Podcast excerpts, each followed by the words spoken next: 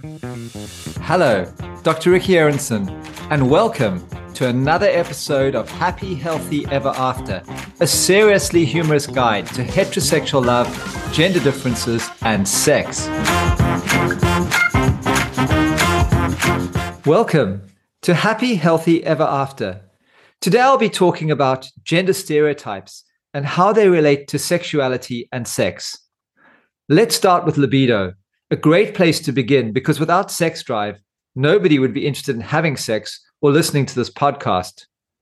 What about the gender stereotype that men are more interested in sex than women? Is this true? Well, I'd like to qualify this because men and women are both interested in sex, but on average, men have a higher libido, and also men and women do think about sex subtly differently in certain ways. For most couples, the permanently insistent and persistent nature of the male libido is a challenge for many women. Barring disease, old age, or an affair, most men will keep following their wives around the house, begging for sex day after day, year after year, regardless of weather conditions. Neither rain, nor hail, nor sleet will act as a deterrent. Even Eskimo men insist on sex with outside temperatures at minus 45 degrees centigrade. The male libido is like a juggernaut that marches on relentlessly.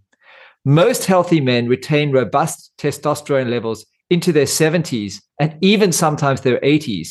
So wives should not hold their breath that they will get any relief from their husband's sexual pursuits as he ages. Many husbands complain about the cruelty of severe sexual deprivation. While their wives may enjoy male attention and prefer to keep their husbands interested, but some might prefer it if their mate had an off button, or at least a dimmer switch from time to time. Yet men have complex emotional needs just like women, and women are sexual beings just like men. But where they differ is that many women might prefer to have sex at the right times, not all the time. Now, all couples are diverse, and there are certainly individual differences. So, there certainly are women who have higher sex drives than their partners. And there are women that pursue men for sex. I had an awkward experience as a 20 year old when a female friend invited me over for coffee. Everything was going well until she turned up with a tray of coffee uh, naked. Apparently, she misunderstood what I meant when I asked her for a skinny latte. I was looking for a caffeine fix, not a full service. Since I had a girlfriend at the time, I abandoned the coffee and the offered dessert and fled with my tail between my legs, so to speak. This was a complete contradiction to my usual life philosophy that you should never say no to a good cup of coffee. Now, as a simple concept, human survival depends on males and females being sexually attracted to each other. Otherwise, we wouldn't reproduce. Because children are bothersome, they get in the way of, ironically, having sex. There are biological reasons why men have higher sex drives than women. In stark contrast to the popular fashion that men and women have no biological differences, sex hormones play a big part in sexuality. That's why they're called sex hormones. Human sexual hormones have profound effects on behavior and attitude, and these differ between males and females. If you reduce a man's testosterone level to that of a normal female, he will become demurer and less interested in sex. Whereas young women with hormonal problems often present with period abnormalities and infertility, though not necessarily libido problems. Most women experience significant mood and behavioral changes associated with different stages of the menstrual cycle. Interestingly, I sometimes encounter wives who would like to keep their husbands demure, obedient, and sexually undemanding. So when I offer the males testosterone treatment, the wives vehemently opposed their husbands going on treatment. But low libido is much more sophisticated than hormones alone. In fact, treating women with testosterone does not necessarily improve their libidos and generally produces quite disappointing results in trials. Many men go totally crazy during a period of celibacy, but their testosterone levels remain quite stable. Women may also suffer during periods of celibacy, but they seem able to do it in silence with so much less complaining. Go figure. The longest period of celibacy I've borne witness to in medicine, barring Catholic priests, was about 50 years. An 80 year old German fellow came to my office accompanied by his wife. He explained that his bone health had been deteriorating despite treatment for brittle bone disease, osteoporosis. His main concern, though, was the quality of his golf game. As part of the relevant medical history, I asked him about his libido. He replied that he had not had sex with his wife since age 30. Apparently, his sexual desire and function had been normal during his teenage years, but had disappeared suddenly and never returned. When I examined his testicles, they were the size of sesame seeds. His severely low testosterone was the cause of his osteoporosis. I proposed putting him on hormone supplementation. His wife was disturbed by the notion that testosterone could cause side effects. He had only one concern Will I hit the golf ball further? When I replied, Most probably yes, he jumped up and shouted, I want it now. I informed him that there was a possibility that his libido and sexual function might be restored, although there was no guarantee after such a long period of inaction. When he returned for follow up, he did not look happy. I knew immediately that things must be bad, and it had to be his golf game. He informed me that while he was hitting the ball much further, he suffered an erection every time he got on the putting green, which put off his short game. He had developed a desire for his wife, but could not maintain an erection except while putting. Naturally, I told him to take his wife to the golf course late at night. I didn't tell his wife that I was suspicious that he preferred golf to her. I adjusted his testosterone levels, and the couple came back excited that they had resumed a normal sex life after 50 years. Now, what about the gender stereotype that men have one track minds? Occasionally, I hear women complaining that they don't understand men. What to understand? Men generally have a single thought that preoccupies their minds, and that thought is not difficult to understand at all. Many wives live in the hope of educating husbands to focus on other matters like family welfare, and well, pretty much anything other than sex would be an improvement. It's a generalization, of course, but it's rather undeniable. Women are superior to men because their brains have faculties other than thinking about sex. Did you ever hear a woman proclaim during a sad moment or crisis, gee, I could use some good sex right now? Meanwhile, in that same moment, the man is most likely thinking, at least sex would cheer one of us up. So, why do men have one track minds? Firstly, I described in prior episodes that men tend to have a single minded focus, and hormones often direct their minds towards women and sex. But it's also about survival genetics. You could say that men want sex all the time because they are so caring. They care deeply about human survival. If we look at the mammalian model, with many species, the males want to aggressively spread their seed because survival benefits from genetic diversity. The best of the gene pool seeks dominance in breeding. It could be worse because male lions sometimes eat the young of other males so that they can procreate with a female. Fortunately, human males aren't quite this bad. In fact, I find other people's children downright unappetizing, or should I say, unappealing.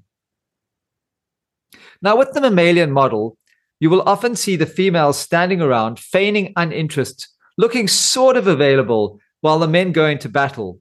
While the male proves his genetic superiority in a contest of strength, determination, and athleticism, the female ultimately consents still feigning a degree of uninterest to mate.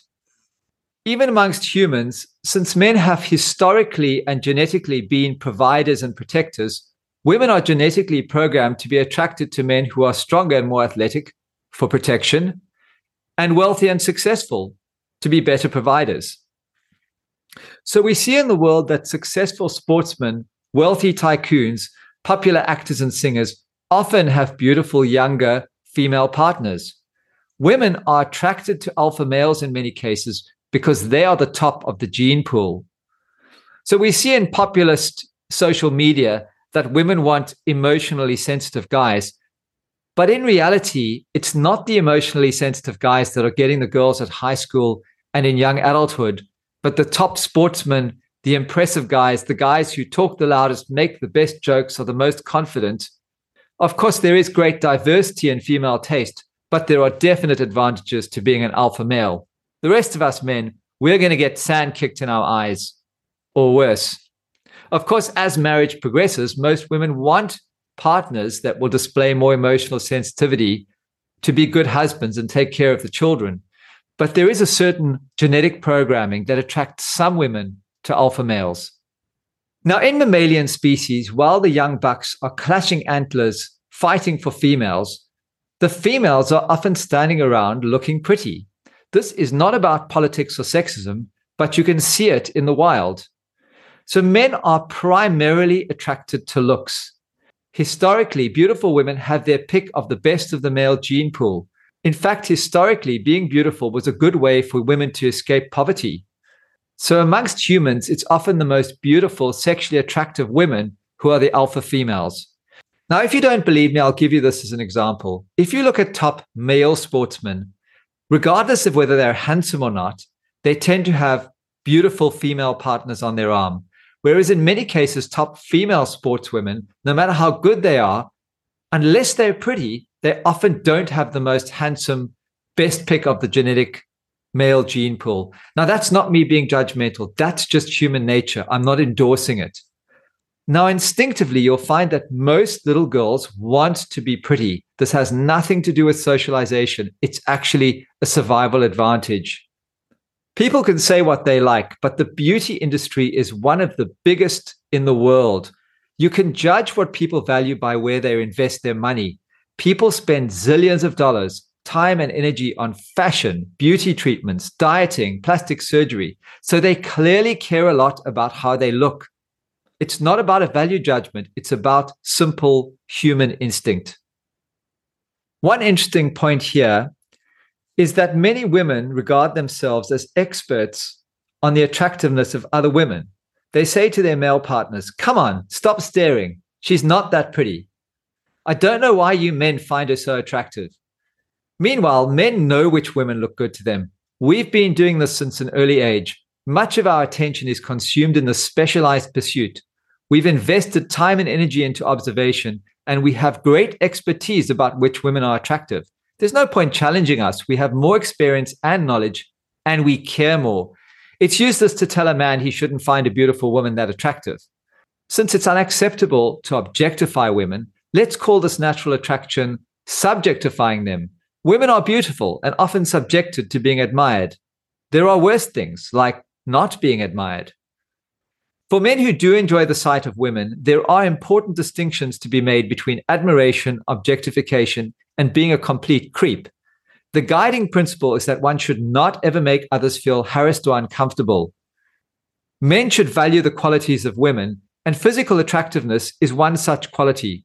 After all, attraction is natural, necessary, and often quite beneficial to both genders. But ogling is not acceptable. Guys, keep in mind that you will procure better social outcomes by addressing the owner of the breasts rather than the breasts themselves. Breasts are poor conversationalists at the best of times, and the human female attached to them may seek legal remedy if you don't fix the problem by removing your eyeballs from her cleavage and replacing them in their correct sockets. A few more thoughts on this fascinating subject. Interestingly, men seem to have far more congruence in their taste than vice versa. In most cases, you can take a beautiful lady and show her to any man in any country, and he will agree that she is gorgeous. In contrast, women possessing greater depths of psychological sophistication have much wider tastes than men. Some prefer tall, dark, and handsome, while others seek charisma, personality, wealth, power, regardless of physical looks. I find it interesting to hear women debating male looks. They have such strong views. He's not good looking at all. I can't see what you see in him, they might say to a girlfriend. In this regard, men are superior. You'll seldom hear men joining such debate to argue no, that guy is much better looking than that one. I apparently have appalling taste in male looks. I spent three months feeling sorry for one of my male interns for being unattractive, though he was such a nice guy. When my wife met him, she said, Oh, your intern is so good looking. Now, what about gender stereotypes regarding masculinity and femininity? Masculinity and femininity are the typical gender stereotypes that have been given to us biologically to attract each other. It is a magic and it's something wonderful that there is nothing more powerfully aphrodisiac than a male being attracted to female femininity or vice versa. So, as a man, I find breasts, legs, the way women move, overwhelmingly sexually attractive. Femininity is a powerful sexual allure because it is the tool that women are given to attract heterosexual men so that we breed and reproduce and maintain human survival. Recently, I went on vacation, and what I saw somewhat fascinated me. There were all these bearded, slightly overweight, manly guys with really beautiful female partners. And as a male, I struggle to see what these women see in these men, but they're actually attracted to their masculinity. These are very masculine, manly men. And that is a market that attracts many women. So instead of calling this toxic masculinity, you might instead call it intoxicating masculinity. Now, I spoke in a prior episode about evidence that women form emotional connection with events and experiences more readily and powerfully than men. And this is the same when it comes to sex. Women, on average, connect more powerfully emotionally with sex. And this is one of the reasons why women have to be in the mood often to have sex. Men are often always in the mood, but women need to be in the mood. The emotions need to be right. Sometimes the relationship needs to be working. This can be a problem in the teenage years because boys are sexually mature, but they haven't myelinated their frontal lobes properly yet. So they are emotionally and impulsively immature, but sexually ready. Hence, this is a time of risk for females because often female adolescents feel very emotionally hurt when they have sex with a male and the relationship doesn't work, or they feel that they've been used for sex.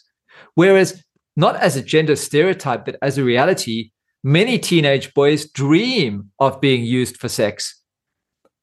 Now, besides the stronger emotional connectiveness that women have with sex that drives them slightly differently sexually, there's also greater emotional vulnerability when it comes to sex. And that may be the chicken or the egg. So, are women more emotionally vulnerable when it comes to sex because they're more physically vulnerable? Or how do the two work together? Well, women are at higher risk of falling pregnant. And especially in olden times without contraception, pregnancy came with it a great social stigma it was also very challenging because you always know who the mother is, but you can't always identify who the father was. And women at any stage of history would have had much more difficulty making a living while pregnant or breastfeeding, notwithstanding the great challenges of bygone eras where there was such a social stigma attached with pregnancy out of wedlock. But that's not the only vulnerability when it comes to sex, because women are at higher risk of sexually transmitted diseases they're also at much higher risk of sexual abuse. So you will find that the majority of sexual abusers, pedophiles, and rapists in the world are men. So women have a vulnerability.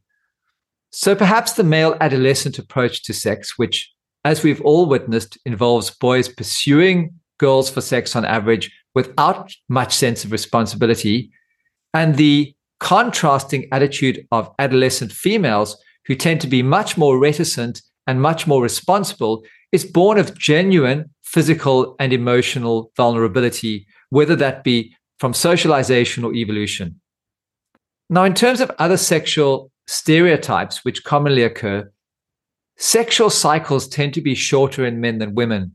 So, research shows that men on average can reach climax in about two or three minutes, whereas most women take longer, often about nine or 10 minutes or even longer. So, for men to satisfy women, there has to be a sense of care and concern for the female need because a man is capable of climaxing much quicker than his female partner in most cases.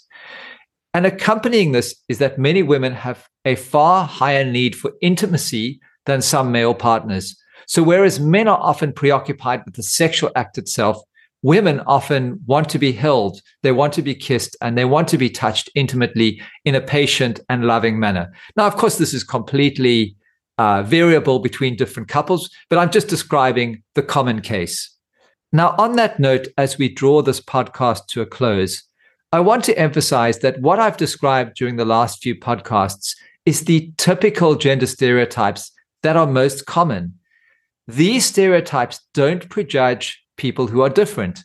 There is nothing wrong with being different. Humans are very diverse. And the most important thing is that society, sexual partners, and relationship partners care about everyone and try and satisfy their needs within reason, no matter how different or diverse people are. So, the message that I want to promote in these podcasts, albeit that I'm most focused on heterosexual couples, is tolerance of diversity. Thank you for listening. Thanks for listening to another episode of Happy, Healthy Ever After. Make sure you subscribe to the show in your podcast app so you don't miss an episode. And I'd love you to share this podcast with any friends, family, or colleagues who might be interested in the show. The content and opinions on these podcasts are my own and do not reflect the views of my employer or affiliates. Content is not intended as a substitute for professional health and relationship advice.